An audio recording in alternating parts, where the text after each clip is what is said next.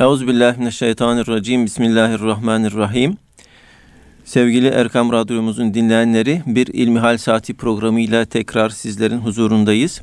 Yüce Rabbimizin selamı, rahmeti ve bereketi hepimizin üzerine olsun inşallah.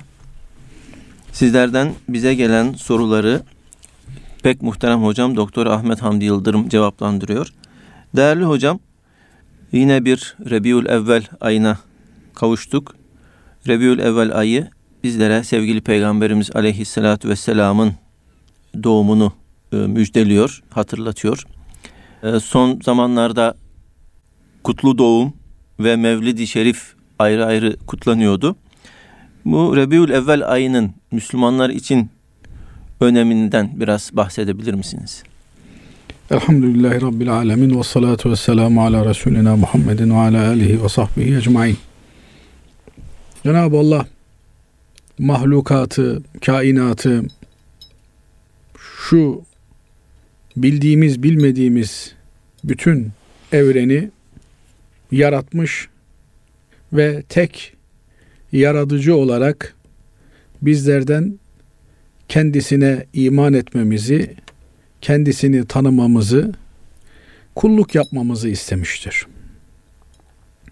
Binaenaleyh kainat muhabbet üzerine kaimdir, sevgi üzerinde dönmektedir dersek abartmış olmayız. Çünkü Cenab-ı Allah ayet-i kerimede işaret buyurulduğu üzere Estağfirullah. Ve ma halaktul cinne vel insa illa liya'budun.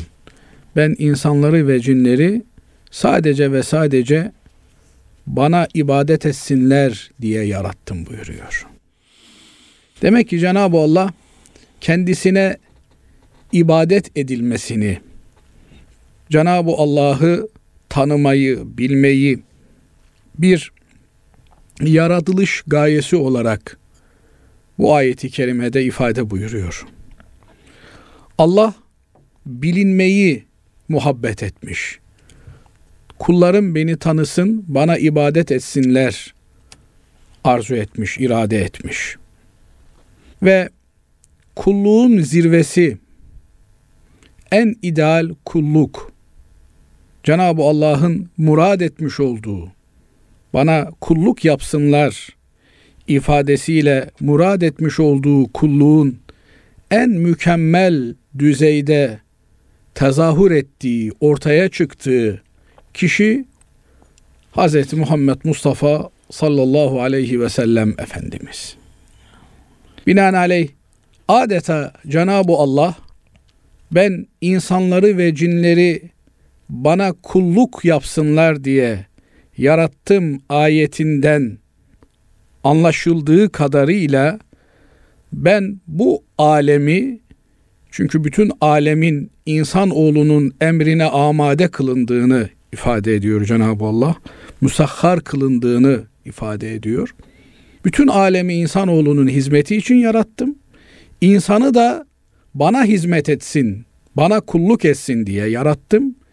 Ve bu kulluğun zirvesinde de madem Muhammed Mustafa sallallahu aleyhi ve sellem var, öyleyse bütün alem o Muhammed Mustafa sallallahu aleyhi ve sellem'de tezahür eden, ortaya çıkan en yüksek kulluk kıvamına erişilmek üzere yaratılmış olur.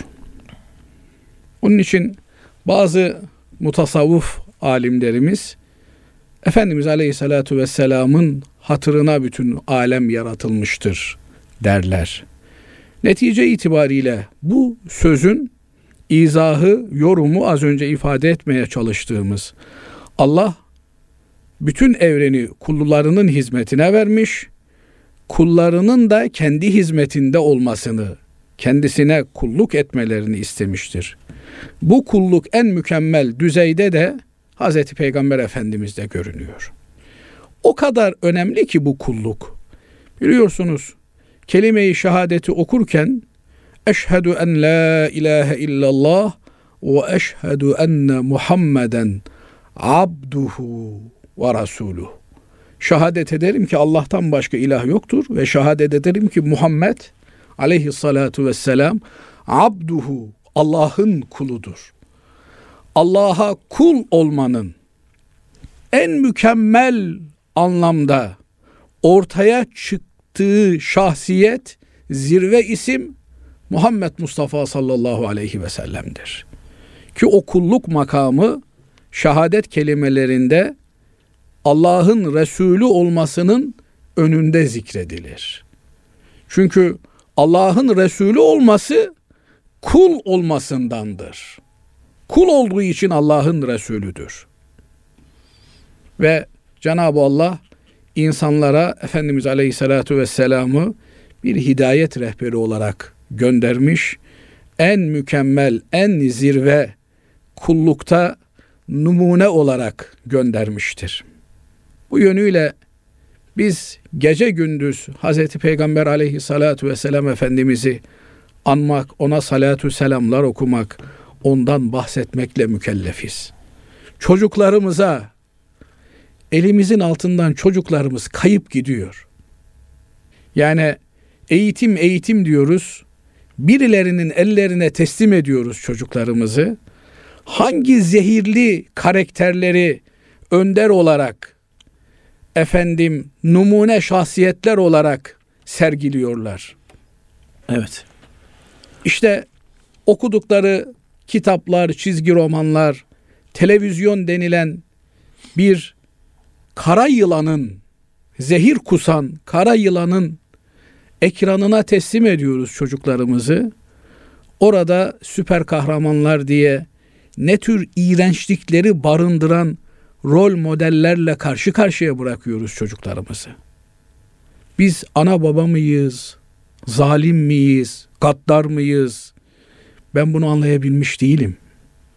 Yani bir ana baba olarak çocuğumuzun şiddet, nefret, iğrençlik barındıran çizgi filmleri, dizileri, filmleri çocuklarımızın, ailemizin izlemesine nasıl müsaade edebiliriz? Ama derler ki tabiat boşluk kabul etmiyor. Eğer siz aile olarak, birey olarak, toplum olarak Hz. Muhammed Mustafa sallallahu aleyhi ve sellemi gündem yapmazsanız, onun sünnetini hayatınıza egemen kılmazsanız, onun hayat tarzını, onun din anlayışını, onun insan anlayışını, bakın az önce bir cümle sarf ettik. Belki tam ifade edebildik mi, meramımızı sunabildik mi bilmiyorum. Cenab-ı Allah yanlış bir şey söylersek bizleri muhafaza buyursun, dinleyenlerimizi muhafaza buyursun. Yeryüzü, kainat muhabbet üzerine kaim. Cenab-ı Allah bilinmeyi, tanınmayı muhabbet etmiş, insanı yaratmış, en mükemmel insan olarak Efendimiz Aleyhisselatü Vesselam'ı yaratmış. Ve onu bize numuneyi imtisal olarak sunmuş. Örnek olarak sunmuş. Örnek olarak, rol model olarak takdim etmiş.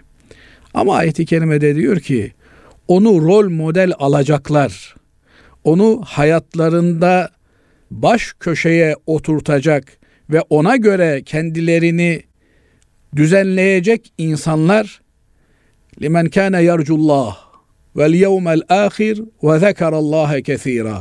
Bu üç şartı taşıyan kimselerdir. Yani Allah'a kavuşmayı ümit eden, ahiret yurdunu, ahireti, kıyameti, cenneti uman ve Allah'ı çokça anan kimseler, çokça zikreden kimseler, peygamberleri, peygamberimizi özellikle aleyhissalatu vesselam kendi hayatlarına rol model olarak adapte ederler. İnsan neyi seviyorsa onun zikri dilinde, fikri beyninde olur. Bakın arkadaşlarımızla, işte başkalarıyla bir araya geldiğimizde bakın insanlar neden bahsediyor? Ticareti çok seviyorsa ticaretten bahsediyor. Araba aşkı varsa arabanın modelinden, şundan, bundan bahsediyor. Kadına düşkünlüğü varsa kadından, kızdan bahsediyor. Makama, mevkiye, siyasete düşkünlüğü varsa ondan bahsediyor. Ama Hazreti Peygamber aleyhissalatü vesselam Efendimiz diyor ki öyle insanlar vardır, onlar görüldüklerinde Allah akıllara gelir diyor. Niye? Bu insanın gündemi Allah, Allah'ın dini, Allah'ın şeriatı. Hazreti Peygamber aleyhissalatü vesselam Efendimiz'i hayatına örnek almaya, hayatına egemen kılmaya çalışan insanlar, onlar da peygamberden bahsederler. Peygamberin ahlakından bahsederler. Ama bir güruh da var.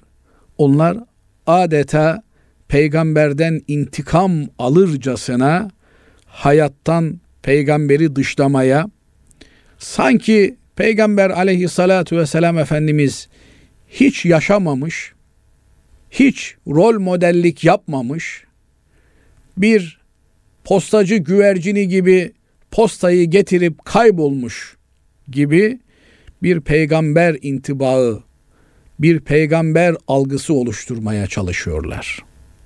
Şimdi Rabiulevvel ayı deyince Müslümanlar için ne akla geliyor? Bu ayda Hazreti Muhammed Mustafa sallallahu aleyhi ve sellem doğmuş. Bu ayda karanlıklar nura inkılap etmiş. Ayyuka çıkmış olan zulüm, mazlumların feryadını işitebilecek adaletin sesi doğmuş. Bu ayda yok yere öldürülen, canına kıyılan, kız olduğu için toprağa gömülen yavruların sesini işiten, köle diye horlanan, itilip kakılan, İnsanlık dışı muameleye maruz kalan insan oğlunun sesini işiten ve ona merhamet elini uzatan bir peygamberin doğumu gerçekleşmiş. İnsanlık nefes almış. Hak ve hakikat sesini yükseltebilecek bir ortam bulmuş. Tarihte böyle bir nimete sahip olup da onun kadri kıymetini bilemeyen başka milletler var mıdır bilmiyorum. Biz ümmeti Muhammed olarak onca yıkılmışlığımıza, onca düşmüşlüğümüze rağmen değil mi ki Muhammed Mustafa sallallahu aleyhi ve sellem Efendimizin ümmetiyiz? Onun rahmet eli her düştüğümüzde bizi ayağa kaldırabilecek kadar güçlü ve kuvvetli. İşte bundan dolayı ne olursa olsun Müslümanı psikolojik olarak çökertmenin mümkün olmadığı, çünkü en sıfırı tükettiği düşünüldüğü anda Hz. Peygamber aleyhissalatu vesselam Efendimiz'e bir salatü selam getirerek psikolojisini sıfırdan 100'e çıkartabilecek bir mümin karakterini yok etmek için ümmeti ile peygamberinin arasını bilinçli veya bilinçsiz şekilde açmaya çalışan insanlar var. Peygamberi dışlayarak, peygamberin mucizelerini dışlayarak, peygamberi sıradanlaştırarak, sıradan bir insan, Ahmet'in Mehmet'e faydası olmadığı gibi peygamberin de sana faydası olmaz. Halbuki o peygamberi Allah alemlere rahmet olarak göndermiş. Adalet midir? Peygamber yaşadığı dönemdeki alemlere rahmet olsun da ondan sonraki dönemler o rahmetten mahrum kalsın. Hayır, kıyamete kadar, kıyametin ötesinde bitmeyecek asıl hayat olan ahiret hayatında da Hz. Peygamber aleyhissalatu vesselam Efendimiz alemlere rahmet olarak kalacak. O yüzden bu ayın girmesiyle bu ayda doğmuş olan Hazreti Peygamber aleyhissalatu vesselam Efendimiz'i hatırlayarak sevinmek her Müslümanın hakkı. Değil mi ki biz Aşure gününü kutluyoruz? Niye kutluyoruz biz Aşure gününü? Niye Aşure gününde sevinmek durumunda kendimizi hissediyoruz? Çünkü o gün Musa aleyhisselam kurtulmuş, çünkü o gün İbrahim aleyhisselam kurtulmuş, çünkü o gün onlarca peygamber birçok mucize ile Cenab-ı Allah'ın lütfuna, keremine, ihsanına mazhar olmuş. Kaldı ki وَسَلَامٌ عَلَيَّ يَوْمَ وُلِدَ ayeti şimdi tam hatırlayamadım. İsa aleyhisselam doğduğum güne selam olsun diyor. Yani demek ki insanın doğduğu günün selamla, barışla, esenlikle ilişkilendirilmesi bu ayeti kerimede İsa Aleyhisselam'ın lisanı üzerinden bizlere hatırlatılıyor. Binaenaleyh Hazreti Peygamber Aleyhisselatü Vesselam Efendimizin doğumu münasebetiyle sevinmeyeceğiz de hangi münasebetle sevineceğiz? Peygamberin doğum gününü kutlamak bid'attir diyen, kendi doğum gününü, efendim bilmem ne gününü, şu gününü, bu gününü, vakfının 20. seneyi devriyesini, derneğinin 10. faaliyet yılını kutlamayı uygun görüyorsa bu nasıl yaman bir çelişkidir? Dolayısıyla bugün de Efendimiz Aleyhisselatü Vesselam'ın doğduğu günde, doğduğu ayda sevinmek her Müslümanın en tabii hakkı, belki de borcudur. Ama asıl Peygamber Aleyhisselatü Vesselam Efendimizin doğumuna sevinmek, doğuşuyla beraber yeryüzüne egemen olan onun şeriatına sahip çıkmakla mümkün olur. Biz ümmeti Muhammed olarak aynı peygamber etrafında kenetleşip birbirimizi sevebildiğimiz sürece Peygamber Efendimiz'i sevmiş oluruz. Birbirimizi sevmeden, birbirimizle kavga ederek, birbirimizle küs kalarak, birbirimizi şucusun, bucusun, sen şu tarikattansın, sen şu cemaattensin, sen şöyle inanıyorsun, sen elini bağlıyorsun, sen kolunu bağlıyorsun diye ayrıştırarak sevgiye halel getirir, sevgiyi zedeler, yaralarsak Peygamber Efendimizin doğum gününde helva yapıp dağıtmışız, hiçbir faydası yok.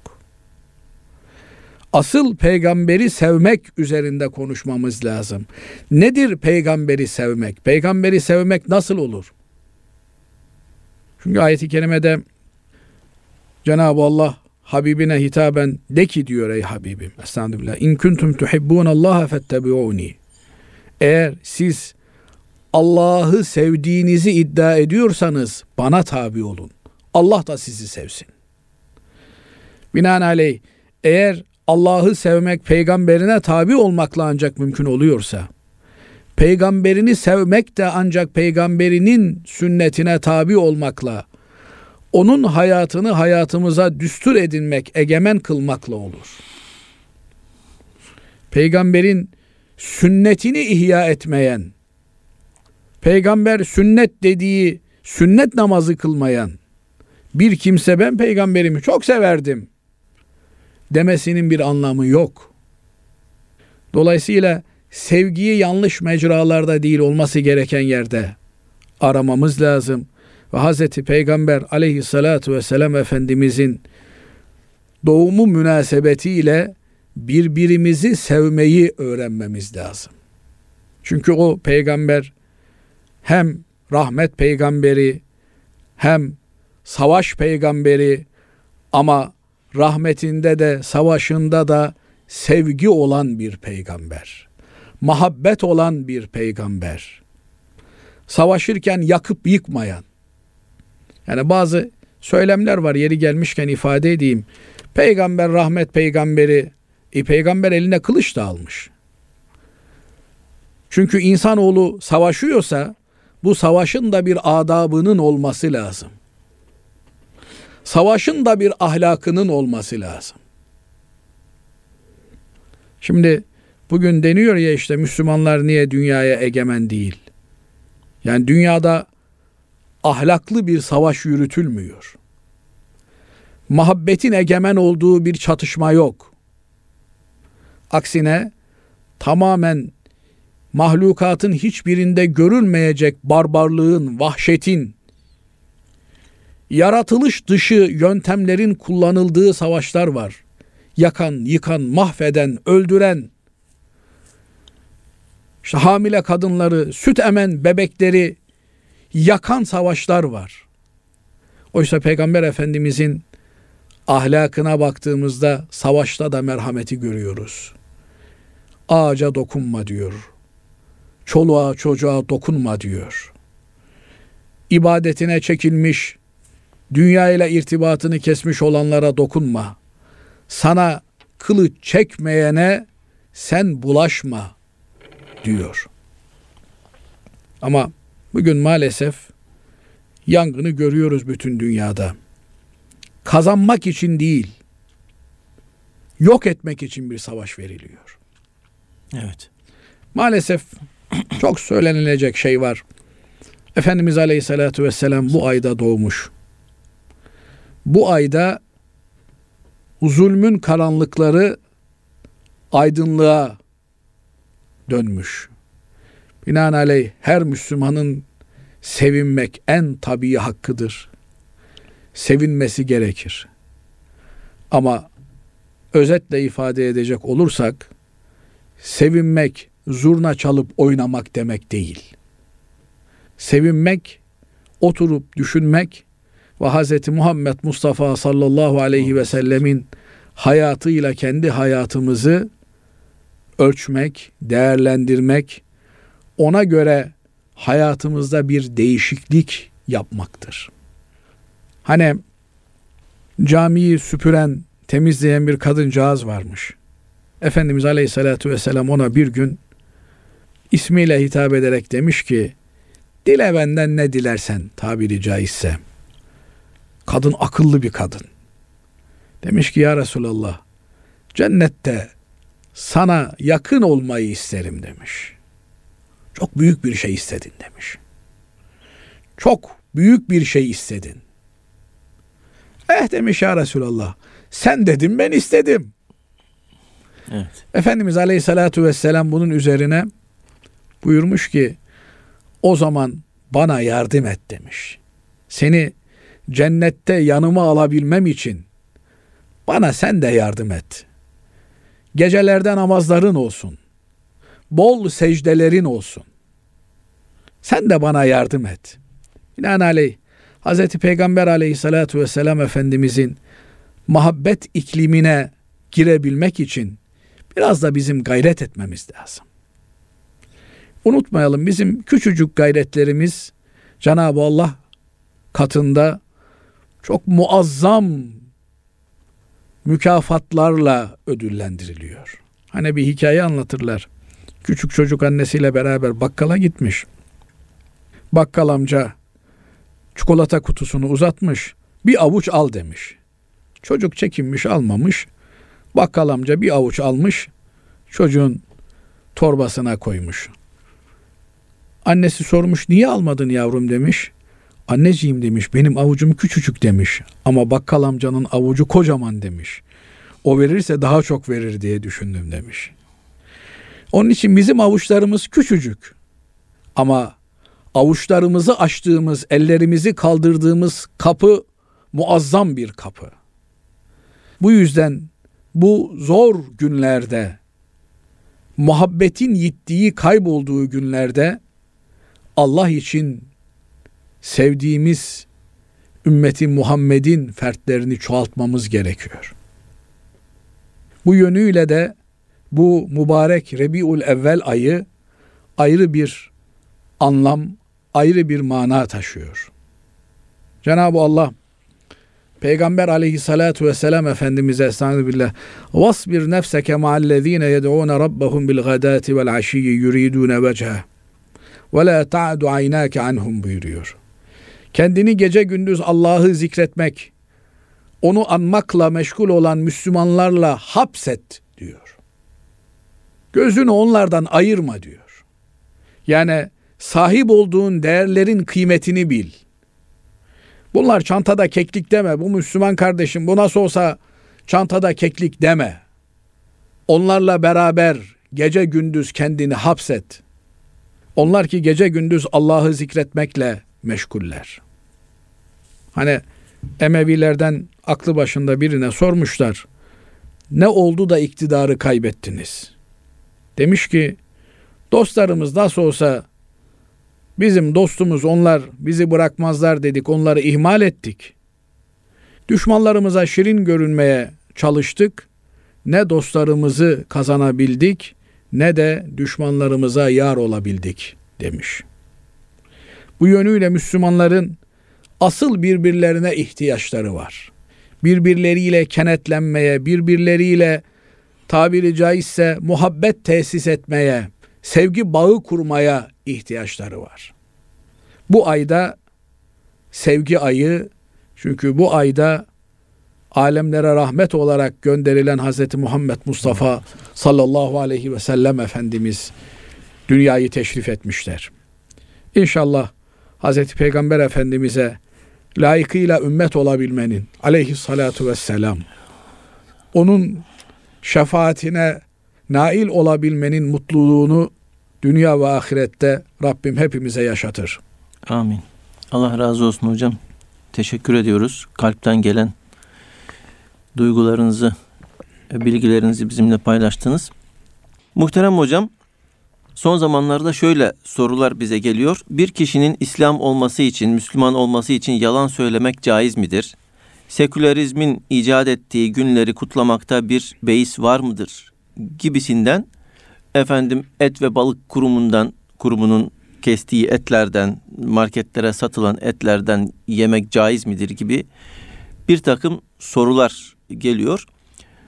Bu manada dinin veya fıkıh gibi, akaid gibi dini ilimlerin bir mantalitesi var mıdır? Yani soruları perakende çözmek yani ziyade böyle hani bir bunun bir formülü var mıdır? Yani şunu bilirsek yani bazı şeyleri, birçok şeyleri yani kendimiz anlayabiliriz. Yani her defasında hocaya koşup efendim bu caiz midir, bu şöyle midir, bu böyle midir den ziyade biraz kendimiz de bunu mantalitesini anlamaya çalışmalı mıyız? Basri hocam, sen öyle bir soru soruyorsun ki bu soruya cevap versek yani dükkanı kapatıp gidelim o zaman. Bir daha bize program yaptırmazlar. Bize soru da sormazlar. Mantığı kavradı mı adam? Yani şöyle hocam, mesela cevaplarını kendi verir demektir. Bir kişinin Müslüman, bu noktası işin meslek sırrı hocam, olması için yalan söylemek caiz midir? Yani bunu sormak mesela. Ha. Şimdi öncelikle şunu ifade edeyim. Yani Cenab-ı Allah aklı yaratmış ve aklı menat-ı teklif yapmış. Hocam biraz yani Türkçeleştirelim. Mükellef olmanın, Allah katında sorumlu bir birey olmanın nirengi noktası kişinin akıl sahibi olmasıdır. Hepimizin bildiği gibi akıl sahibi olmayan, akıl nimetinden mahrum olan, efendim, muhterem acizler diye adlandırmış Osmanlı kültürü, delilerimiz. Bunlar mükellef değiller, sorumlu, yükümlü değiller. Bunlara cennet veya cehennem yok. Hesap kitap yok. Niye? Çünkü Cenab-ı Allah akıl nimetinden mahrum olarak yaratmış. Hikmetinden sual olunmaz. Binaenaleyh akıl en önemli nimetlerden. Baktığınız zaman kronolojik olarak iman nimetinden de önce geliyor. Niçin? Çünkü akıl sahibi olan kimselere İman etme mükellefiyeti, yükümlülüğü getirilmiş. Akıl sahibi olmayan bir kimsenin Allah'a imanla yükümlülüğü yok. Evet. Binaenaleyh deli olan bir kimse, işte gidin Bakırköy Sinir Hastalıkları Hastanesi'ne, yumuşatarak kullanmışlar sinir hastalıkları ruh ve sinir hastalıkları diye. Orada kimi kendini peygamber ilan ediyor, kimi kendini şu ilan ediyor, bu ilan ediyor. Bunlara kızılmaz. Niye? Çünkü akıl nimetinden mahrumlar. Şunu ifade etmeye çalışıyorum. Akıl en önemli nimetlerden bir tanesidir. Akıl sahibi olan iman etmekle mükelleftir. Kur'an-ı Kerim müteaddit defalar akletmiyor musunuz? Akletmiyorlar mı? Düşünmüyor musunuz? Düşünmüyorlar mı? Türünden insanı akletmeye, düşünmeye çağırıyor. Bu yönüyle alimlerimiz diyorlar ki din de Allah'a aittir, akıl da Allah'a aittir. Din ile akıl arasında bir çelişki bulunmaz. Bulunmaması gerekir. Ama burada ben bunu aklen çözemiyorum. Senin benim aklımın bir şeyi çözememesi, onun akla ters olduğu anlamına gelmiyor. Hani meşhur bir hikaye vardır ya, gelir bir Molla Kasım, senin benim yapamadığımı yapar. Netice itibariyle din aklı önemser. Aklen anlaşılamayan, aklen izah edilemeyen bir şeyin dinde yeri yoktur. Bu kadar net ve açık söylüyorum. Ama biz aklen izah edemiyoruz diye bir şey akıl dışı olmaz. Mesela bu dediklerimizi dinleyen bazı kardeşlerimiz şöyle itiraz edebilirler. Peki kaderi aklen izah edebiliyor muyuz? Edemiyoruz. Çünkü Hazreti Peygamber Efendimiz kaderi Allah'ın bir sırrı olarak ilan ediyor.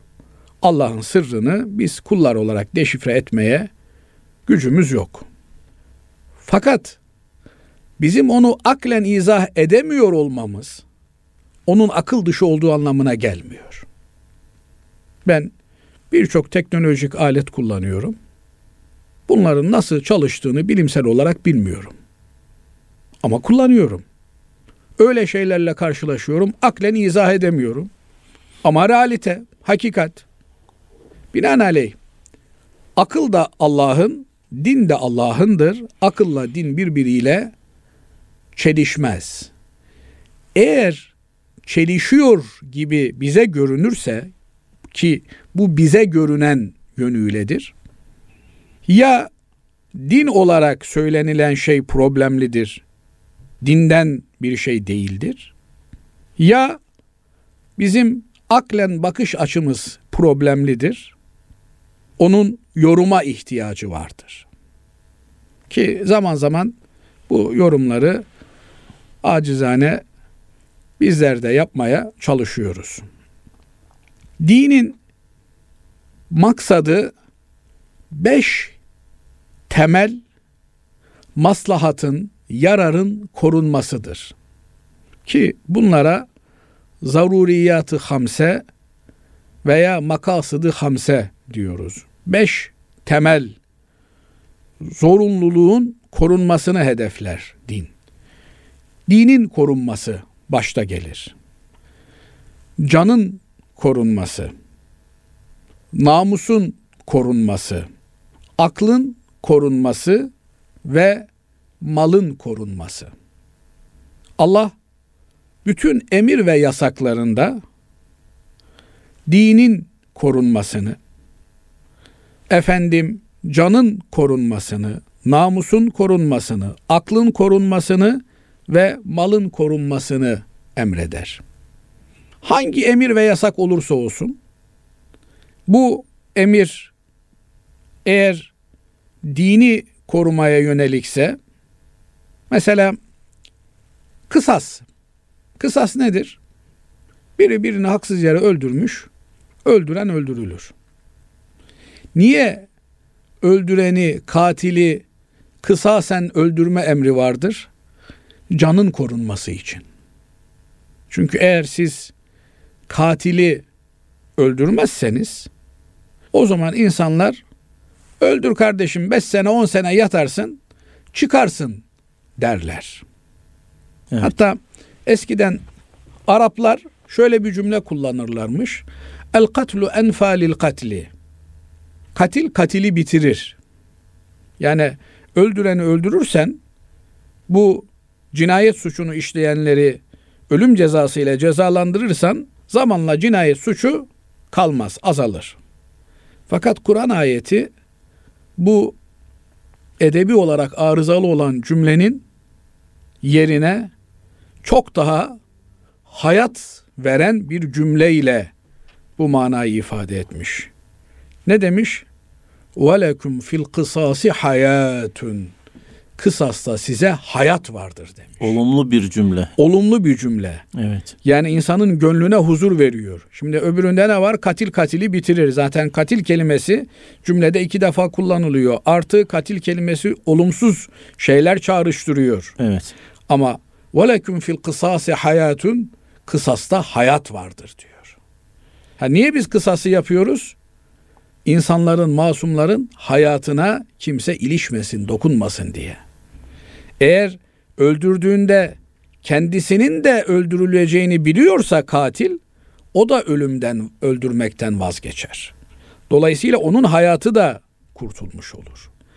Binaenaleyh mesela ölüm cezasını, katile verilen şeriatımızdaki ölüm cezasını, temel mantığı insan hayatını korumaktır. Efendim, şarap niçin haram kılınmıştır? Uyuşturucu niçin haram kılınmıştır? İnsan aklını korumayı hedeflediği için haram kılınmıştır.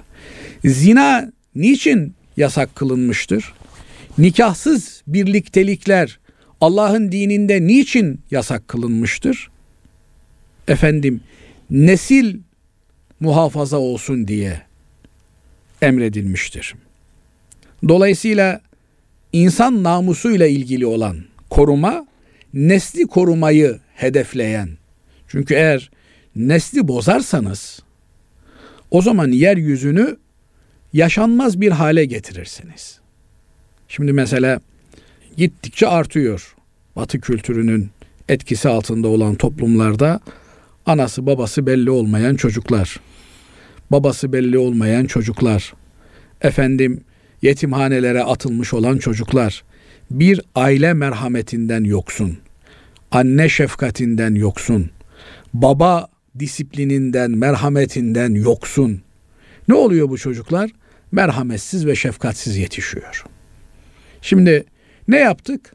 Kadınlarımız çalışsın, kariyer yapsın, iş sahibi olsun, üretime katılsın dedik. Çocuklarımızı anne şefkatinden mahrum bıraktık. Onun yerine anaokulu diye bir şey uydurduk.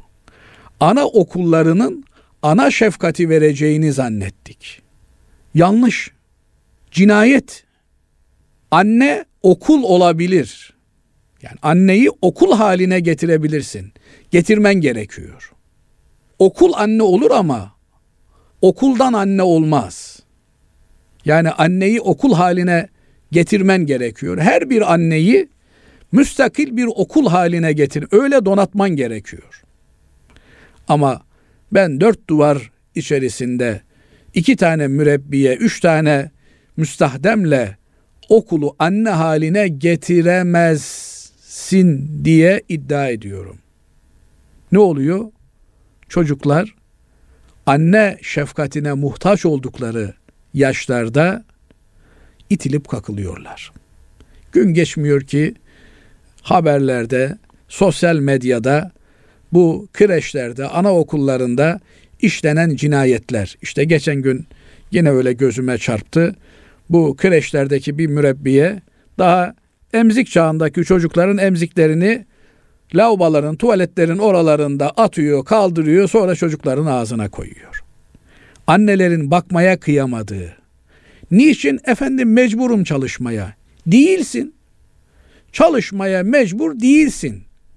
Kapitalist dünya çalışasın ve kapitalizmin çarkına hizmet edesin diye seni kandırıyor.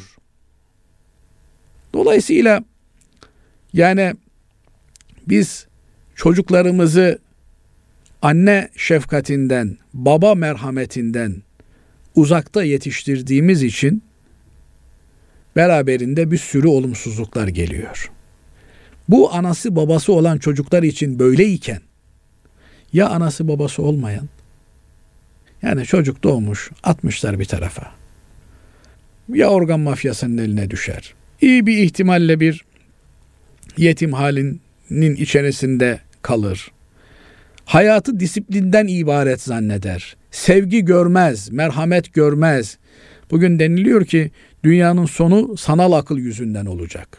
Niye? Sen makineyi kodlayabilirsin. Yani ona akli melekelerinden bir kısmını yükleyebilirsin.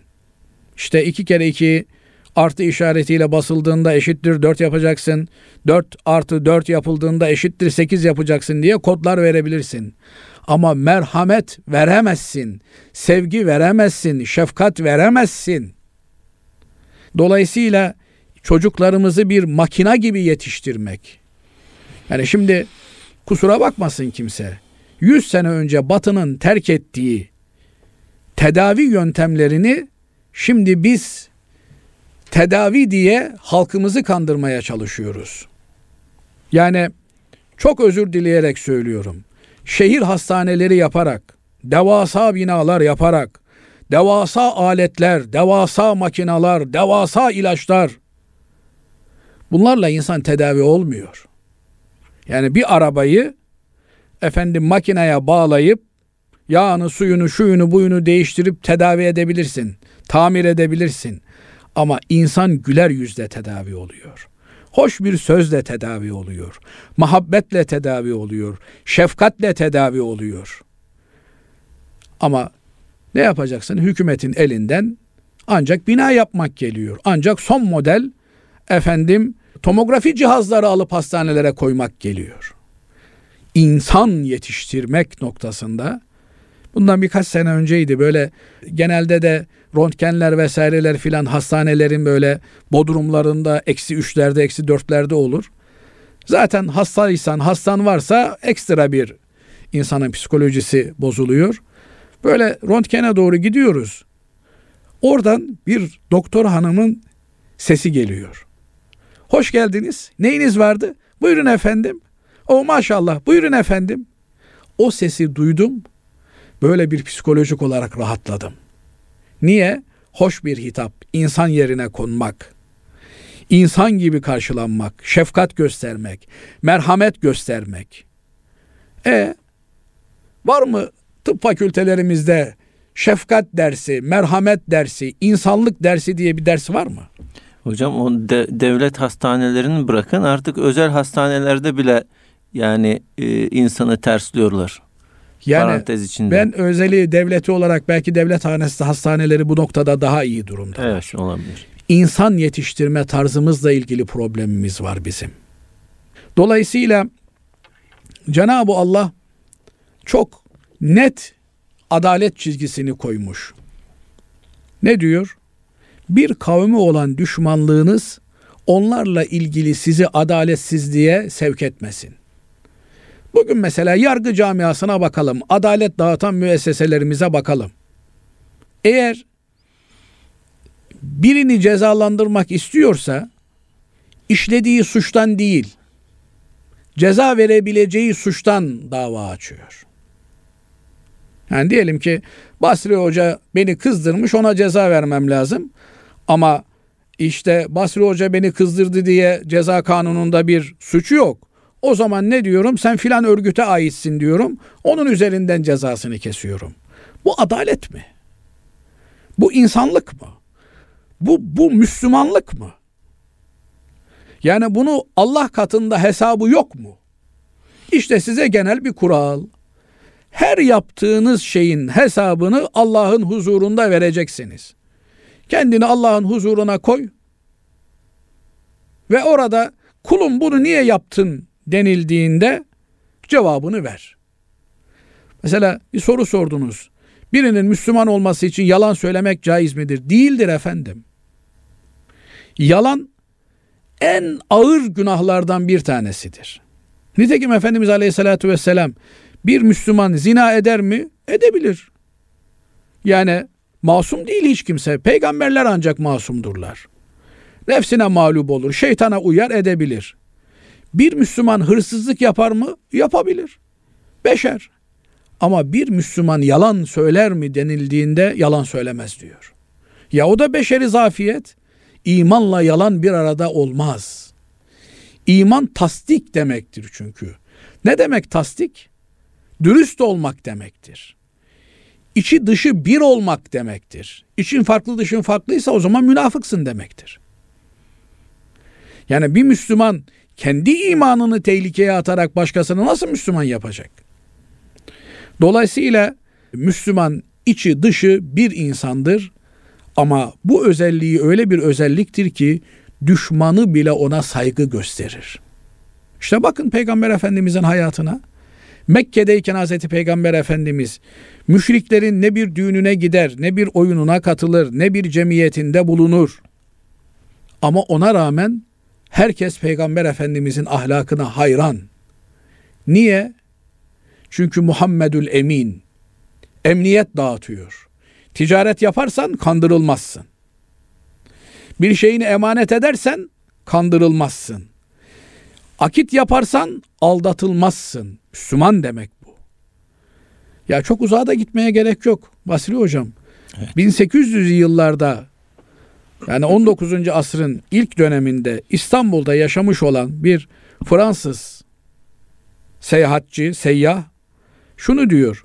Eğer diyor İstanbul'da bir Ermeniden alışveriş yaparsanız %50'sine kadar aldığınız şeyin pazarlık yapın diyor. İndirebilirsiniz. Bir Rum ile alışveriş yaparsanız %30'una kadar pazarlık yapın, indirebilirsiniz. Ama bir Müslümanla alışveriş yapıyorsanız hiç tereddüt etmeyin, istediği parayı verin. Çünkü o size farklı, yerliye farklı bir fiyat çekmez diyor. Şimdi buradan herkesin kendi tecrübeleri vardır.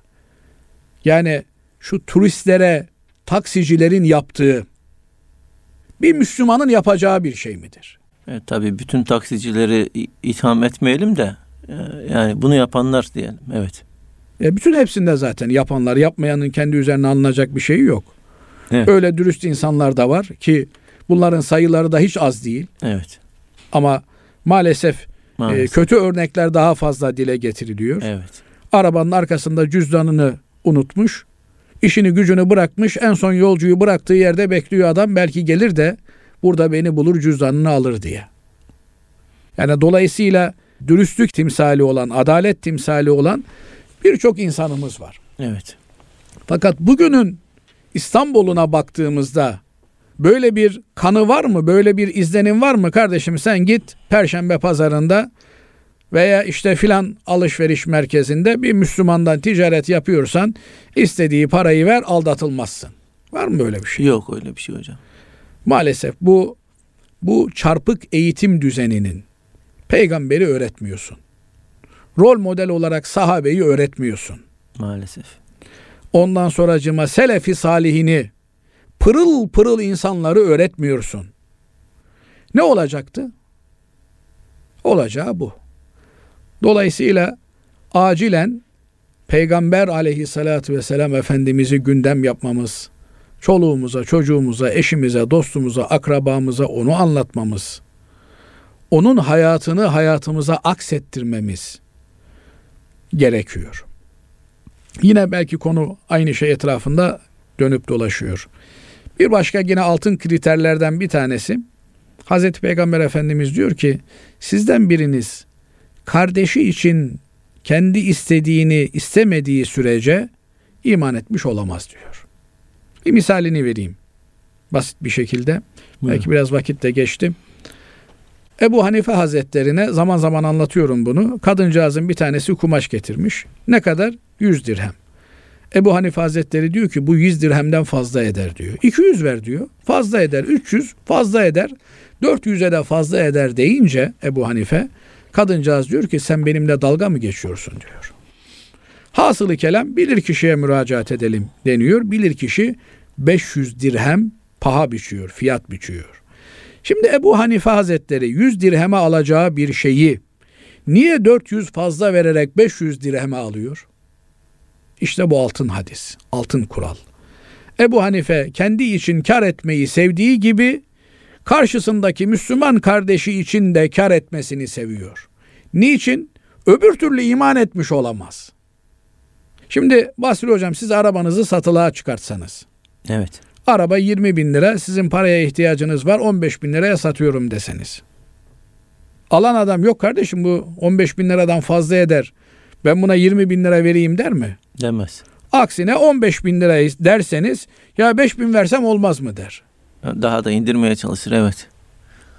Ne diye satıyor piyasada esnafın çoğu? Zararına satış. Zararına niye satacaksın kardeşim sen ya? Sen zararına satarsan çoluğunu çocuğunu nasıl geçindireceksin?